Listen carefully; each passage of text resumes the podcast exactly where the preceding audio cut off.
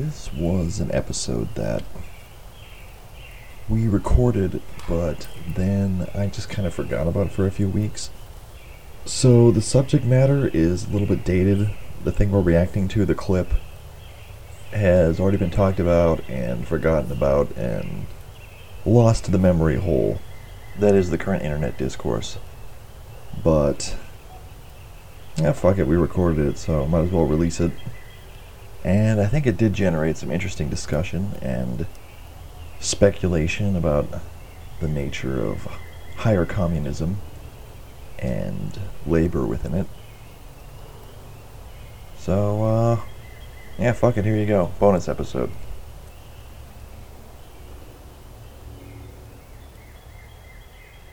I have, I don't know. I got, I got a four-minute clip here. Um, I got four minutes. It's a four-minute clip. It's uh, from a recent debate debate that they had on the View. Uh, and the debate was: Will socialists divide the Democratic Party? So I'm gonna, I'm gonna- well, Wait, you're don't- really gonna subject us to this? Okay.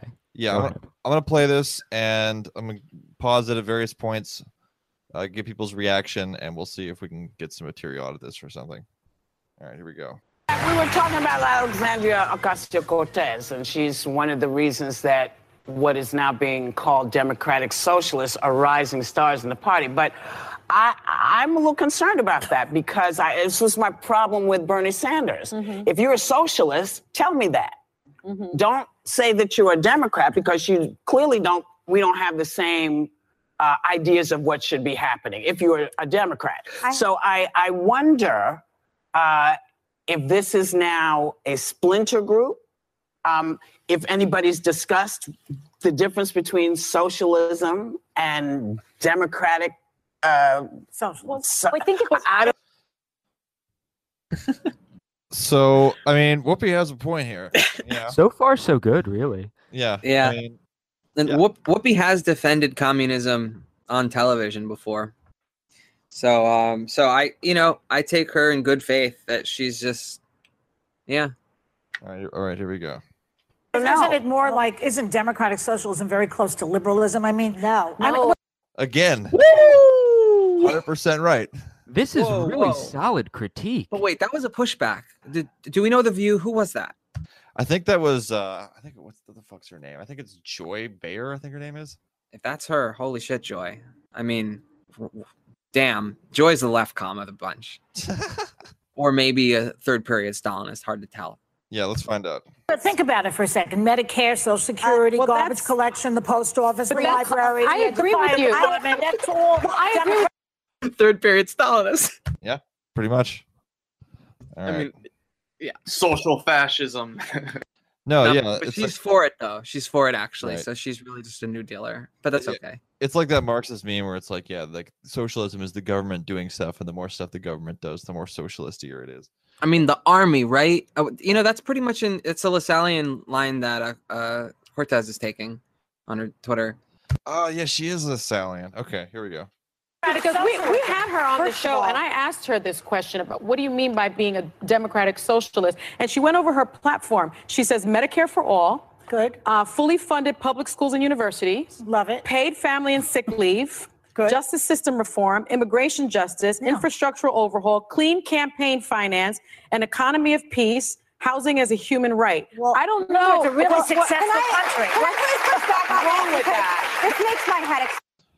This makes my head explode. Yeah, yeah. I, that, that, I think that's Meghan McCain. Love it. Um, yeah. So again, like it, it's it's interesting, like parsing like what's vague and what isn't there. You know.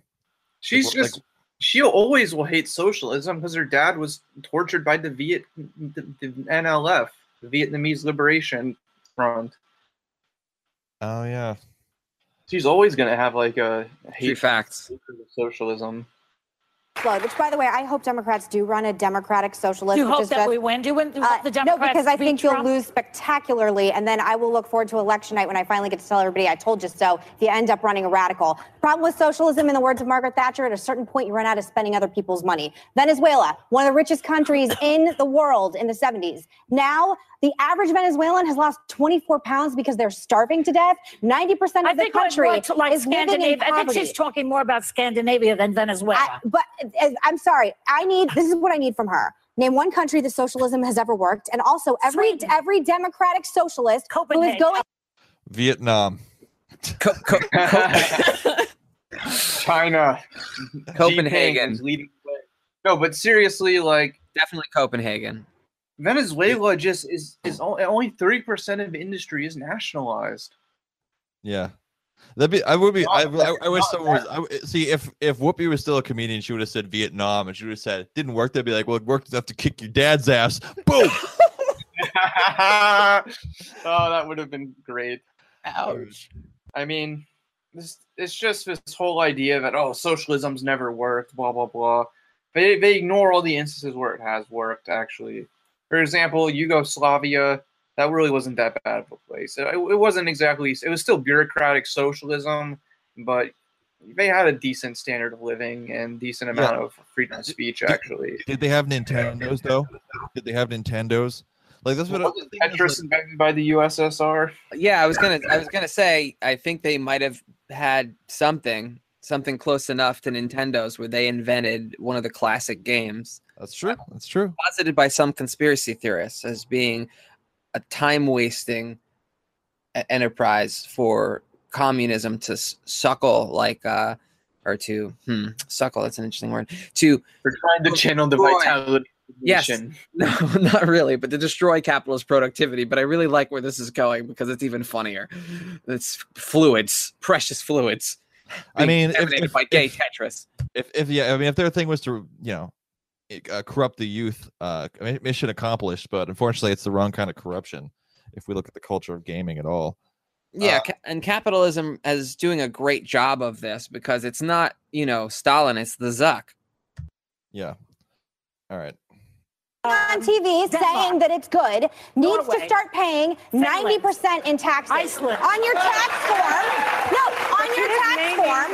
On your tax form, I think you should start paying the amount of taxes that every socialist in this country thinks you need to. Because if you think the government is so good at Okay. spending money, look at the VA. Hold on a no, second. because it Hold on a is second. dangerous. I It is just told dangerous. you several countries that do it. countries? But Yeah, besides, I'm sorry, hold yeah. on a minute. Hold on, have a everybody, of- everybody. God bless you all. I I hate that bell. Hold on. I know you hate the bell. Then everybody stop talking over each other, and I won't hit the bell. with population Hey, yeah. By the way, our show not that bad. You know, I know some people complain that we don't edit, but we do edit, and uh we don't as bad as sometimes our overtalk gets. It's not you know nearly at that level. It's not like The View when they discuss politics. We do leave room for each other.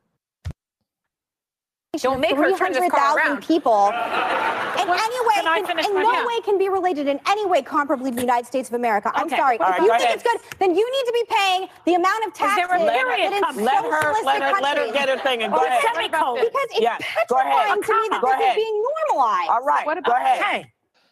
I mean, that is that is actually kind of the interesting thing here is like this sort of normalization. Yeah, you have this ardent anti-communist who's terrified because the ideas that you know they so ardently stand against because of the crimes committed to their family are are becoming more normalized. There is some truth to what the DSA says that you know, oh, we're helping normalize more radical stuff too, so you should like us. But at the same time, there's a dual effect where it also creates misinterpretations on what socialism actually is and you end up with the archetype of the uh, anarcho Bernie bro. But at the same time, Donald, a specter is haunting The View. and that's fucking awesome. I mean, yeah, it's it's there is definitely a kind of comeback of communism in popular culture. I will say. it is a return of the repressed and it's not really a uh, oh, it's not really a threatening tendency yet and i've thought a lot about how the awful crimes committed by people calling themselves communists gives the tendency a sense of weight and fear that is usually reserved for serial killers or mail bomb people or you know terrorists of, of some way. And like and to the degree that people posture towards being um, more violent and capable of defending their interests than maybe they are like i think how do i say this without sounding like a monster because i think the crimes committed are, are horrendous but it's it's that like it's that edginess that people are tapping into in this kind of Sorelian way.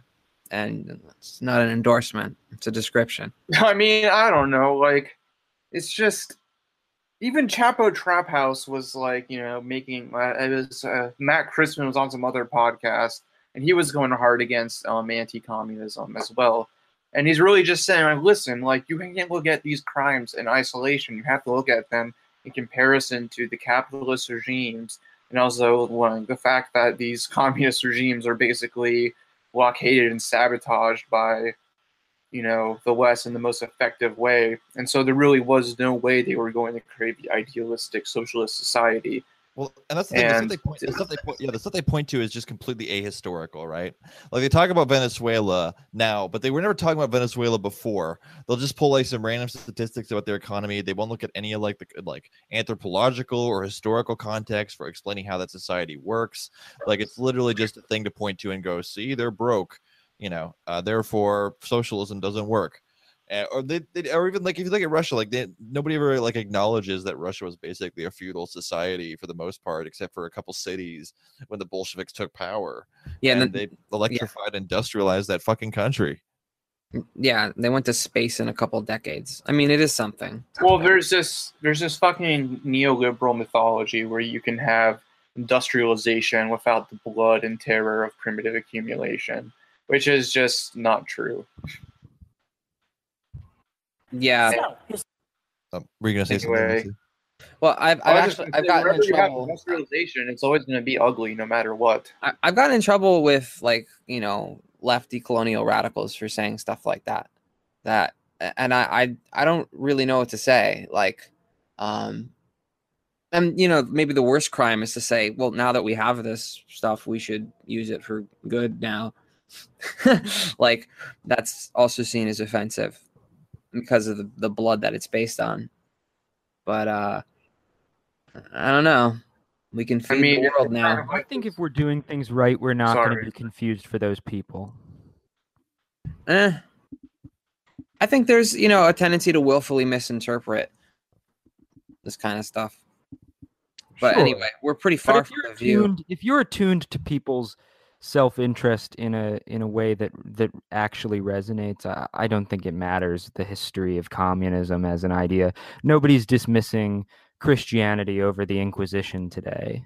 Mm, Well, I mean, so you got some people on YouTube, you know. Yeah, you've got the amazing atheist, but the point is, there's no mass social Yeah. like Right. hatred of Christianity over it. Yeah, I mean, and I don't think that it's, it's just a matter of changing common sense publicly.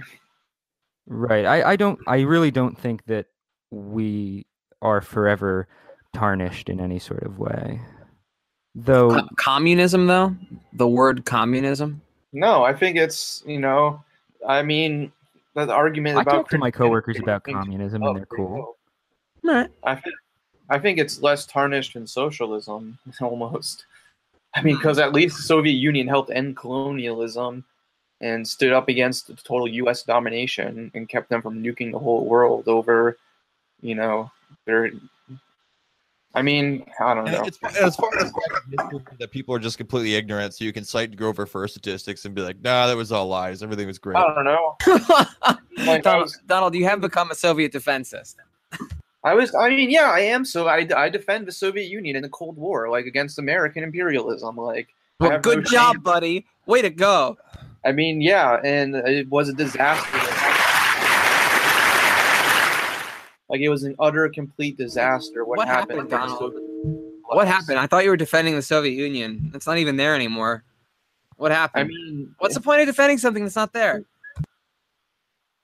I mean, it's just a matter of like tracing out like what the correct positions were in the history of the workers' movement. It's really all right. I buy it. it's, it's a completely academic exercise almost because it's thinking about well what I don't know. It's just how would I? You can't help but think about how would I have related to the Soviet Union. We stand. so we stand for the Soviet national anthem in my house. Well, we, we when we watch those tapes of the 1980 of the 1980 hockey Olympics, nobody takes a knee. If you take a knee, you have to move out. Yeah. I mean, I don't know. I was just talking to this old Russian dude who grew up in the Soviet Union, and I asked him, so, like, how does it compare to American capitalism? He was just, there's good things and bad things, just like there's good things and bad things about this system. And so it's, you know, it's, it's basically, I that got me actually thinking about things, you know, being like, well, maybe this complete, like, anti Soviet attitude is actually historically blinding people that progressive aspects of the regime but I don't know. I basically like think that the whole I think that the Orthodox trots are kind of politically correct about the question, but they don't really have the best economic analysis of the Soviet Union, which I think mm-hmm. Ticktin has. But I think that basically, you know, if you were a communist in, you know, the 20th century, it made sense, if, especially if you were in America, to you know, support, you know, the defeat of the United States in the Cold War, or whatever that would mean. Saying Just- you run out of people's money. Tax- Other Margaret people's- Other Thatcher. people's money. Margaret Thatcher. I didn't say that. She's- They have just given this enormous tax break to the very, very wealthy in this country. Mm-hmm. That that tax break doesn't have to be so generous to those really rich people, does it? Because if you don't give that money to them, what happens to that money? Better schools, I better think- post office, I'm sorry. better Medicare. garbage pickup, better police If you think, better if you think the department. government is so good at running things, then the post office is a Listen, great run business. one more The VA. I'm sorry, comparing the United I States of am an America to a small country in Europe Can I is finish delusional. And I'm sorry. This reminds me of how not um, want Tyson talked about the, the the German post office as a model for socialism. yeah, yeah, yeah, yeah. think socialism is good. Look at how the government runs the post office, man. Then back in like 1917, Lenin is like, man, you think capitalism is good? Well, we're gonna take the the German post system. We're gonna run it, you know, even better. Like I don't know. It was just We're gonna run the way that we've government like a post office. these the, po- the post Run the government like a post office is the perfect inversion of we're going to run the government like a business. That is really historically beautiful. Well, the post yeah, a lot of office. people like hate it, but I think it's genius. Well, Every the- postman can govern. Yeah, well, it's the i- it's the ideal form of like Lassallean kind of romantic nationalist kind of socialism, and I I don't know I I say this in in a way that's reflecting on the Pony Express and the beginnings of the American Postal Service that it's in the Constitution, but it predates the Constitution, and how central perhaps some kind of I don't know s- state involvement with the postal services to the great bourgeois revolutions, uh, of which Lenin unfortunately accidentally ends up doing like uh, causing like 80 years later. You know what I mean? One thing I do like there is that like Joy does stand for garbage man. Yeah. So, good for You her. know, you know what? There's actually like that's no, the kind of that's the kind of municipal sewer socialism I can get behind. No matter like what terrible politics it leads to, there's real simmering class resentment there. And I think she's thinking, oh man, fucking Romanov kid, I woulda, you know, like that's what I, I I hear that in her voice, and I actually think that was a very fucked up thing for me to say. Um, No, the Romanovs are awful. I, Like they I- children fucked up though, children, Well, the, yeah, the Romanovs. as bad as it got. kids though. Come on, it's a Godfather. Those kids. Fuck those fucking kids. They were pieces of shit. They were pieces. of Yeah, I'm shit, sure they were. but they're kids.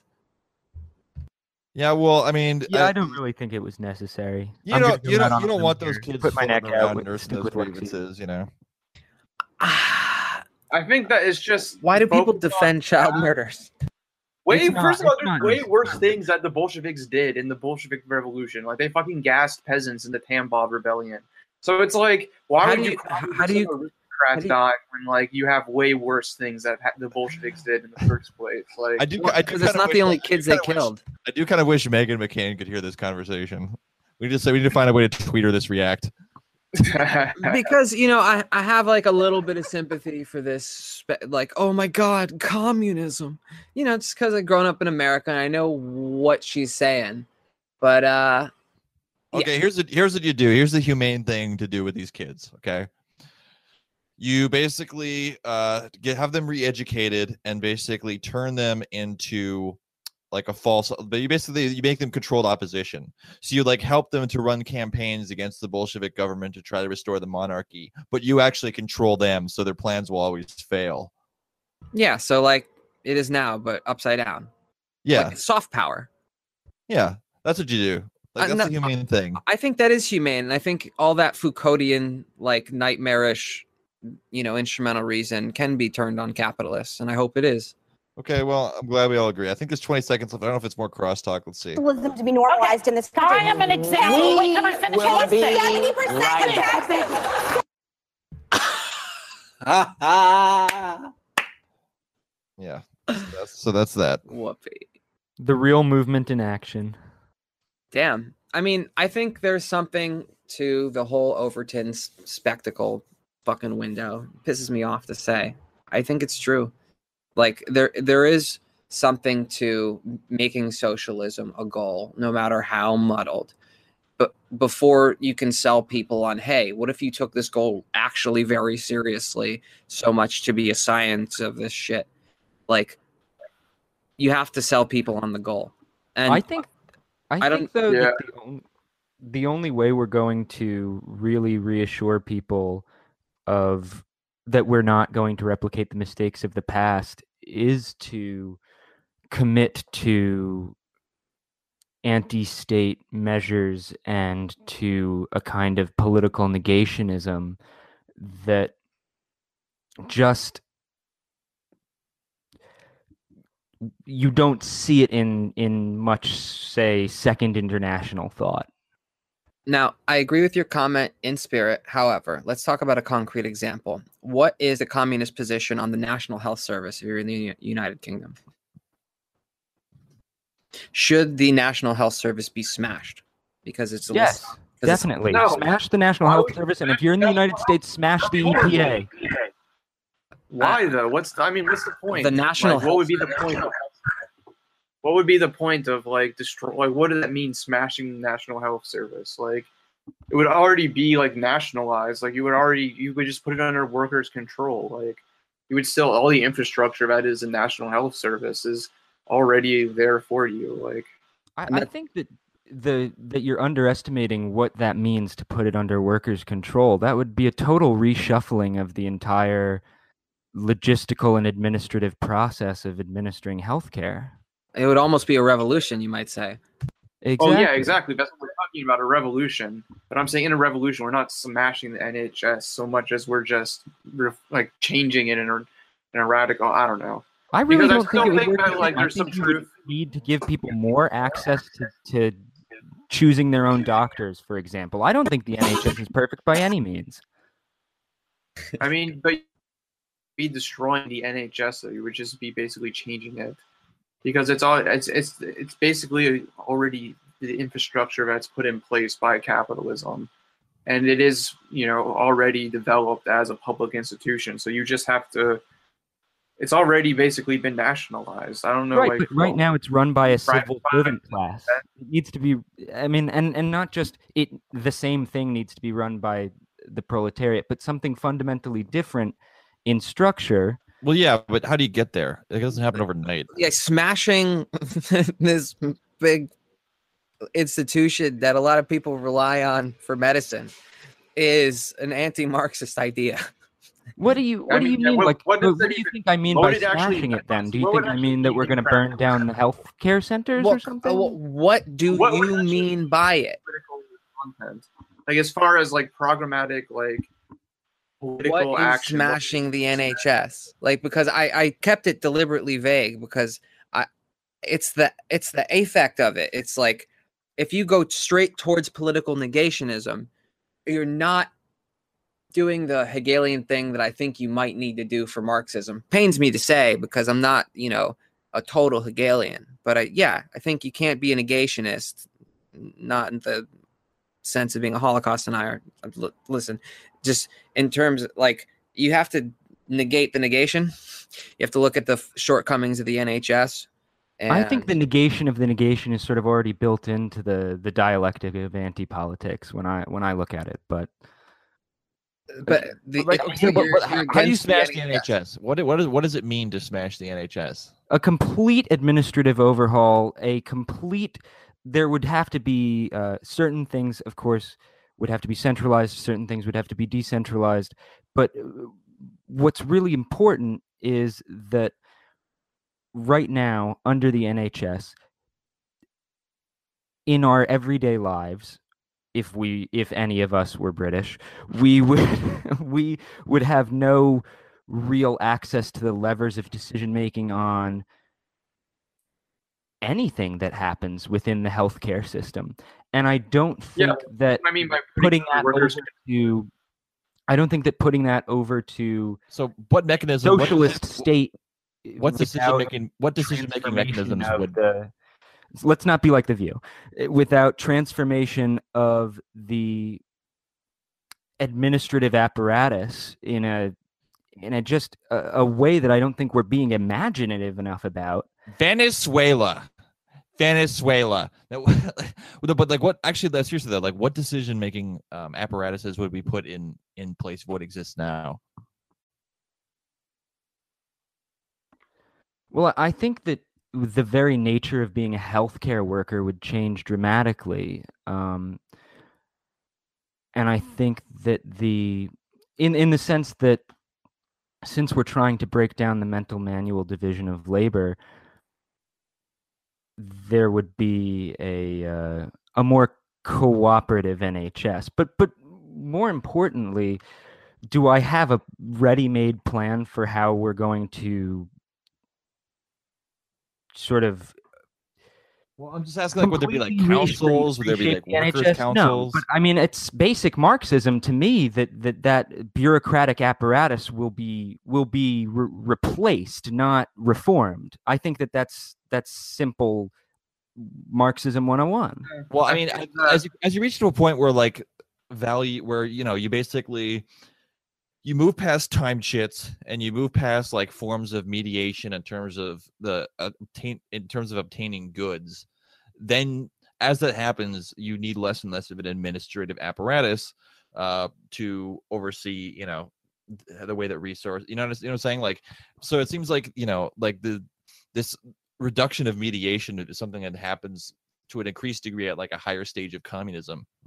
What you know, until I you, think it needs to be an immediate concern, really. I, I just otherwise we're going to end up with the same mistakes we we made in the past, and, and hand this project of total human emancipation over to a political sphere that destroyed that project in the 20th century and tied every civil social institution that the proletariat had faith in to the state through the left's own actions in many Yep. cases. Yeah, but I mean, how much of that was the result of like imperialist encirclement of Russia, and how much of that was the result of like bureaucratization? I mean, I, I don't think you can look at this like outside of its historical context. Like, it'd be one thing if the revolution had like worked in Germany and taken over Europe widely, and you still had this problem. But that's not the way it played out. Well, look, we're talking about something fundamentally different. We're talking about highly developed capitalist like situation where you have a nationalized like sector basically for the most part, like even the buildings, the means Right. of production. I mean, if, if if we're having a revolution, I doubt people will be satisfied by the state of the NHS at that at that moment. I, I think that Am I saying that? Am I saying that you don't transform the NHS? That's just- no, no. I guess I guess I just mean that if you're thinking of it in terms of the NHS that exists today, even. I, I mm-hmm. think I'm not I'm not saying oh people are dissatisfied with it now therefore they will be then. I think that in revolutionary crisis it's just going to cease to function anyway and that in, it's very possible that it just won't exist before a revolution is even completed. Okay, so we'll call it the I mean, it's International possible that might Abolition of Health Center. I mean, I mean, it is a possibility that there will just be privatization of healthcare. But the thing is, you know when you have you when you don't have an NHS, instead you kind of have this healthcare system that includes a patchwork of small independent doctors, and it's mediated through insurance and what insurance you have determines which doctors you can access. And so with the NHS or something like that, you already have the kind of centralization of the administration of things. So it's easier to actually take over it and transform it than it is if you have um if if, if medicine is actually privatized. Because basically, like you know, a, nationalization is just a state monopoly on on an industry.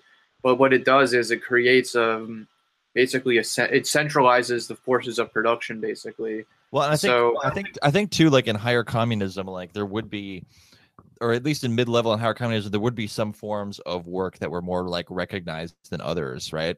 So, like you know, like the people who were trained in actual like science-based medicine would have like a social recognition and access to like the you know the broader you can call them cooperatives or whatever or syndicates that were responsible for like global health as so and but like people who like you know were doing like crystals or shit, faith healing and shit like that would not have their things recognized as being a part of like the total like social labor plan or whatever you know I don't think people are going to be like that. I don't think people are going to be divided into such discrete professions under communism. I mean, obviously, we need you. If you have a scientific background, you need an intense study, of course.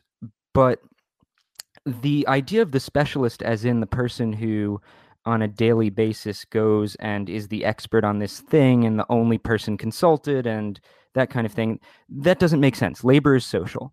And we need to also break down like- the mental manual division in a way where, you know, you think about a doctor, you know, people always go, well, a doctor can't make as much as a janitor.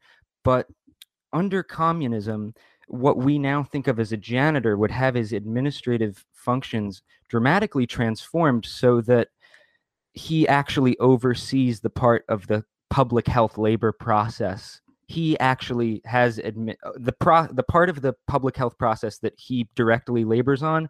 He would have administrative control over, and that is that is very different. And that is a a bridging of intellectual and manual labor that I think will make janitor as respected a position. Yeah, I mean, Well, I, it's agree. respect, but- but the thing is like there's always going to be some level of differentiation based on Uh, on no, no expertise because look okay let's say let's say it's it's communism and i got like i got something in my brain i need to get i got like a tumor or some shit i need to get removed am i gonna go get it from the guy who's like a renowned like specialist surgeon who you know knows this shit inside and out and has been doing it for 15 years or do i go to the guy who basically read a few books on it and does it on the weekends but mostly Yeah. works on his car obviously, obviously, and I think that you know I you don't obviously think I don't think that we need surgeons to work forty hour work weeks to be good at surgery though. There's gonna be a lot of good surgeons.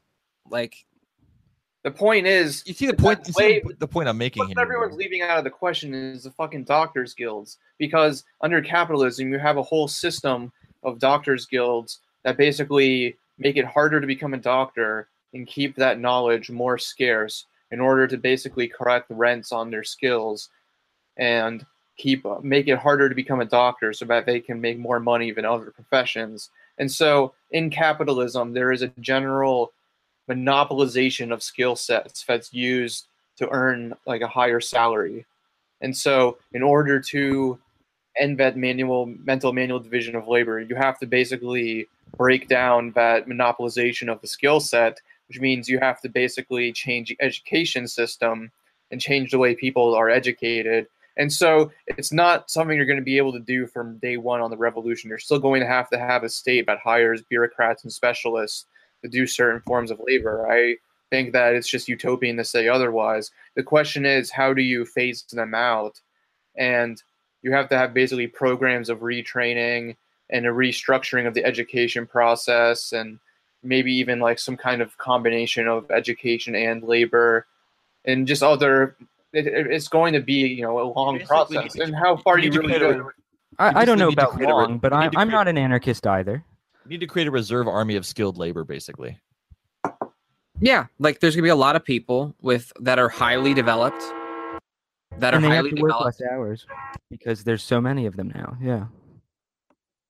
But my point Well, is, yeah, like, there's still going to be, there's still going to be like in, in terms of calculating the like the total social plan for society certain things that are recognized within that social plan and certain things that aren't everyone will have You access started to the from a means of place about subsistence dignity. I think it seemed like you were talking about respect and dignity, and I think that that's not what we need to all kind of elevate um, to a recog. I think that we need to transform work in a way that elevates all work to be recognized as important as a doctor. I don't think anybody just does shit work under communism. I think that you know you're certainly welcome to uh, withhold your opinion on the labor process or something if that's what you really insist on but at the point of production i i just i think that everybody will have an intellectual component added to their skills to the extent that they don't already i mean we definitely overlook the extent to which proletarian jobs involve thought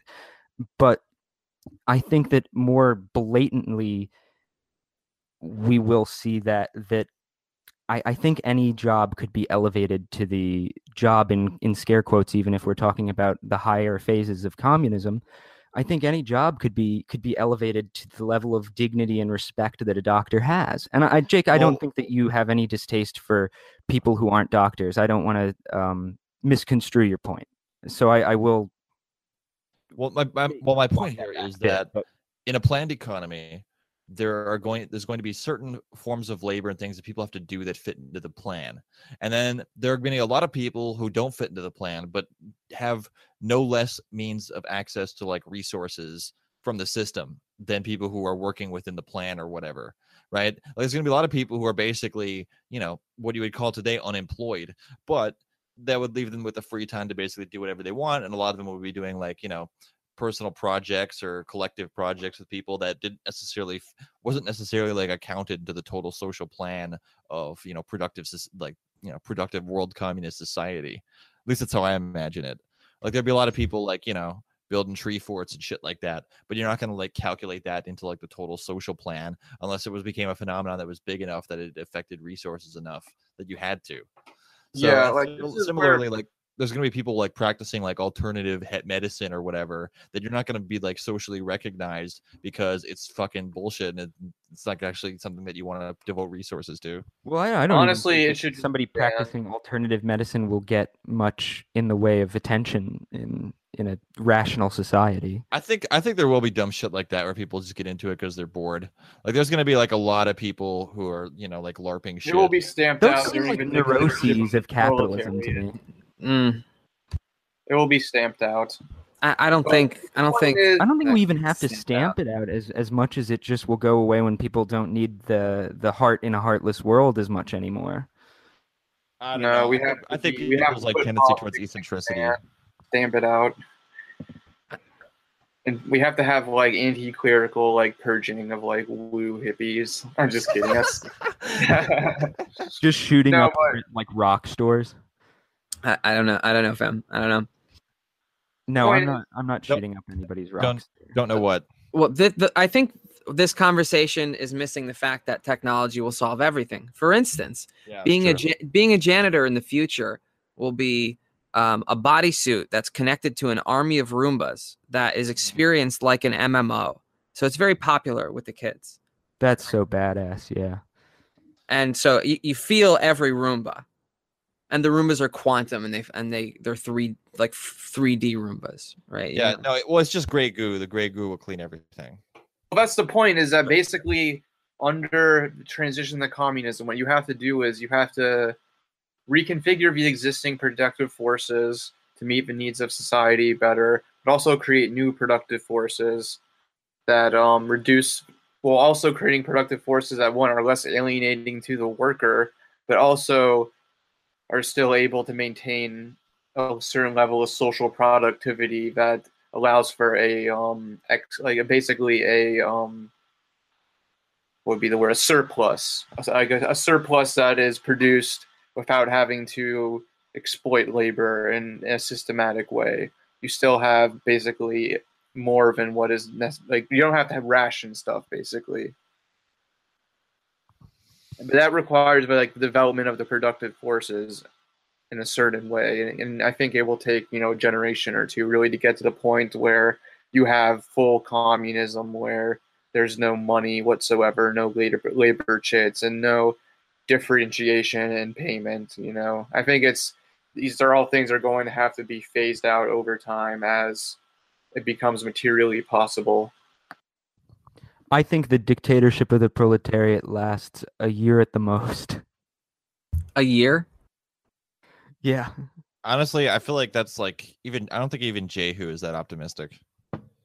Well, I'll, t- Yeah, I'll tell you this. Maybe that that- it- maybe I'm um I I just don't see it as a protracted years long process. I mean the the revolution maybe, but but you know once you have international I, I don't see why on day one we can't start equipping people with the skills to manage their own daily lives. I'm not saying that everything's going to be there immediately, but Well, it doesn't seem like that's going to take the skills. generations. And you, you can make you can start equipping people with the skills and make those changes in the education system and the way that these skills are monopolized. You can do things about that immediately. But if you're you really can't from day socializing rather than just nationalizing, I think that you will get somewhere different than, you know, the Soviet Union's, uh, you know, 700 years till communism. Uh, grant I don't day- think day that that's one, realistic. Though, like because like, I, I hear You can't have an indefinite anti-state. Eventually, if you just keep this socialist state around, it will betray the working class. I I- understand what you're saying. You're not.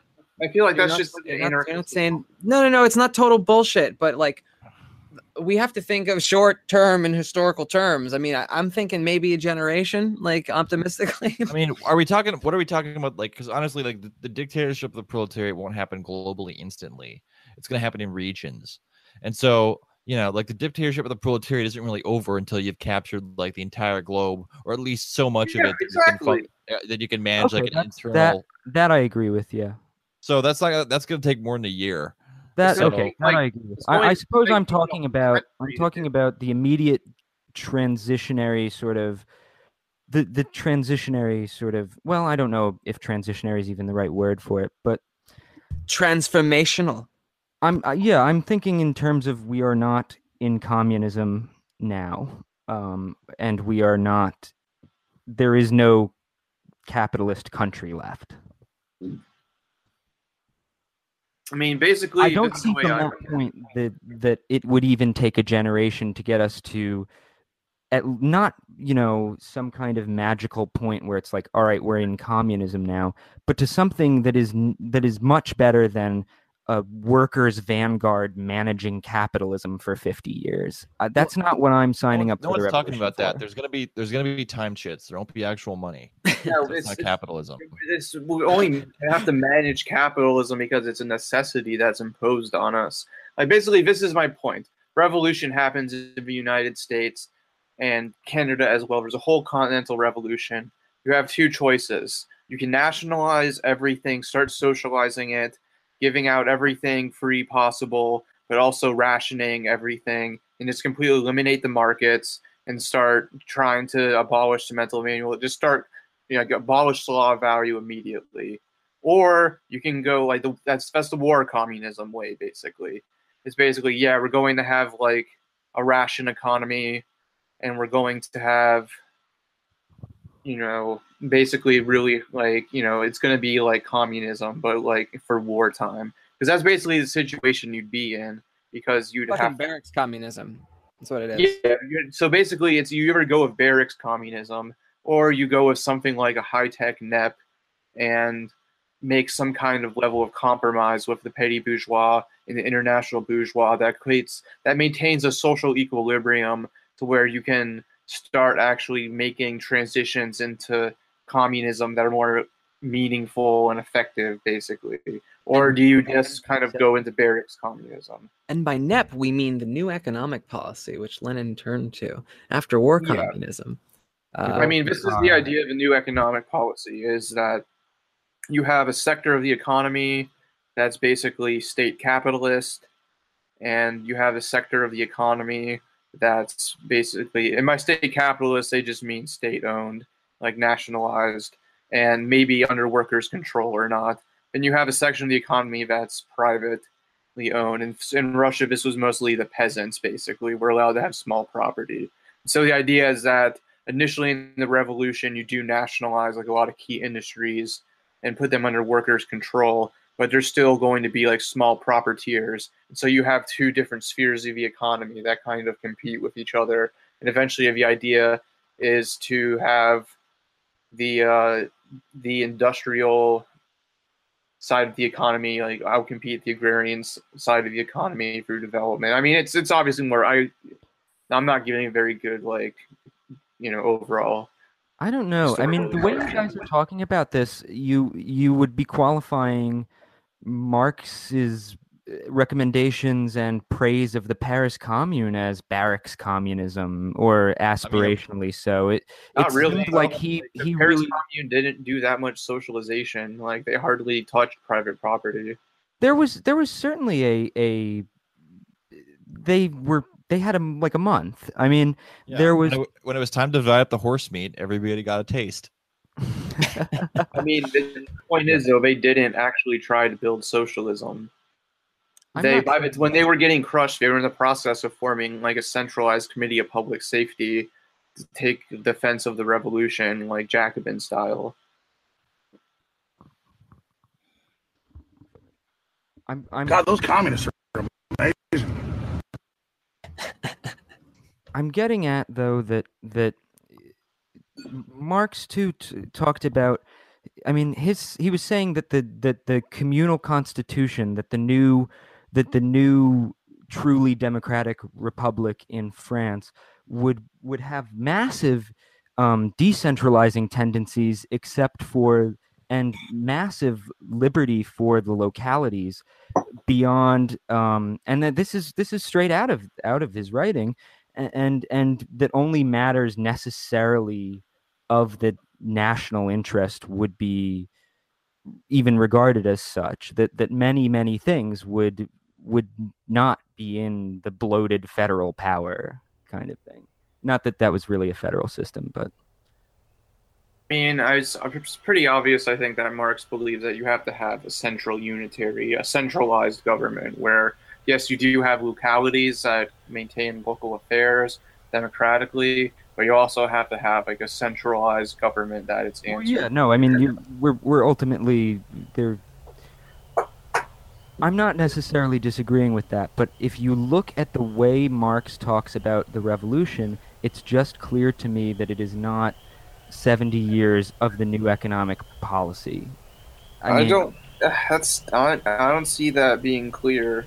I mean, I, I, I Paris Commune, not like the Paris Commune was more capitalist than the new economic policy probably was, as far as like actual like social changes to the economy. I mean, all of this is irrelevant because we all know that the real plan is uh, going to be based upon Xi Jinping thought, and his uh, fucking thousand roads policy is going to develop the infrastructure of the third world, and upon that basis, we'll begin to build global communism. I want to end this soon because I have to go to sleep and go to work tomorrow. So Yeah, me too. All right, Neo China arrives from the future to close us off.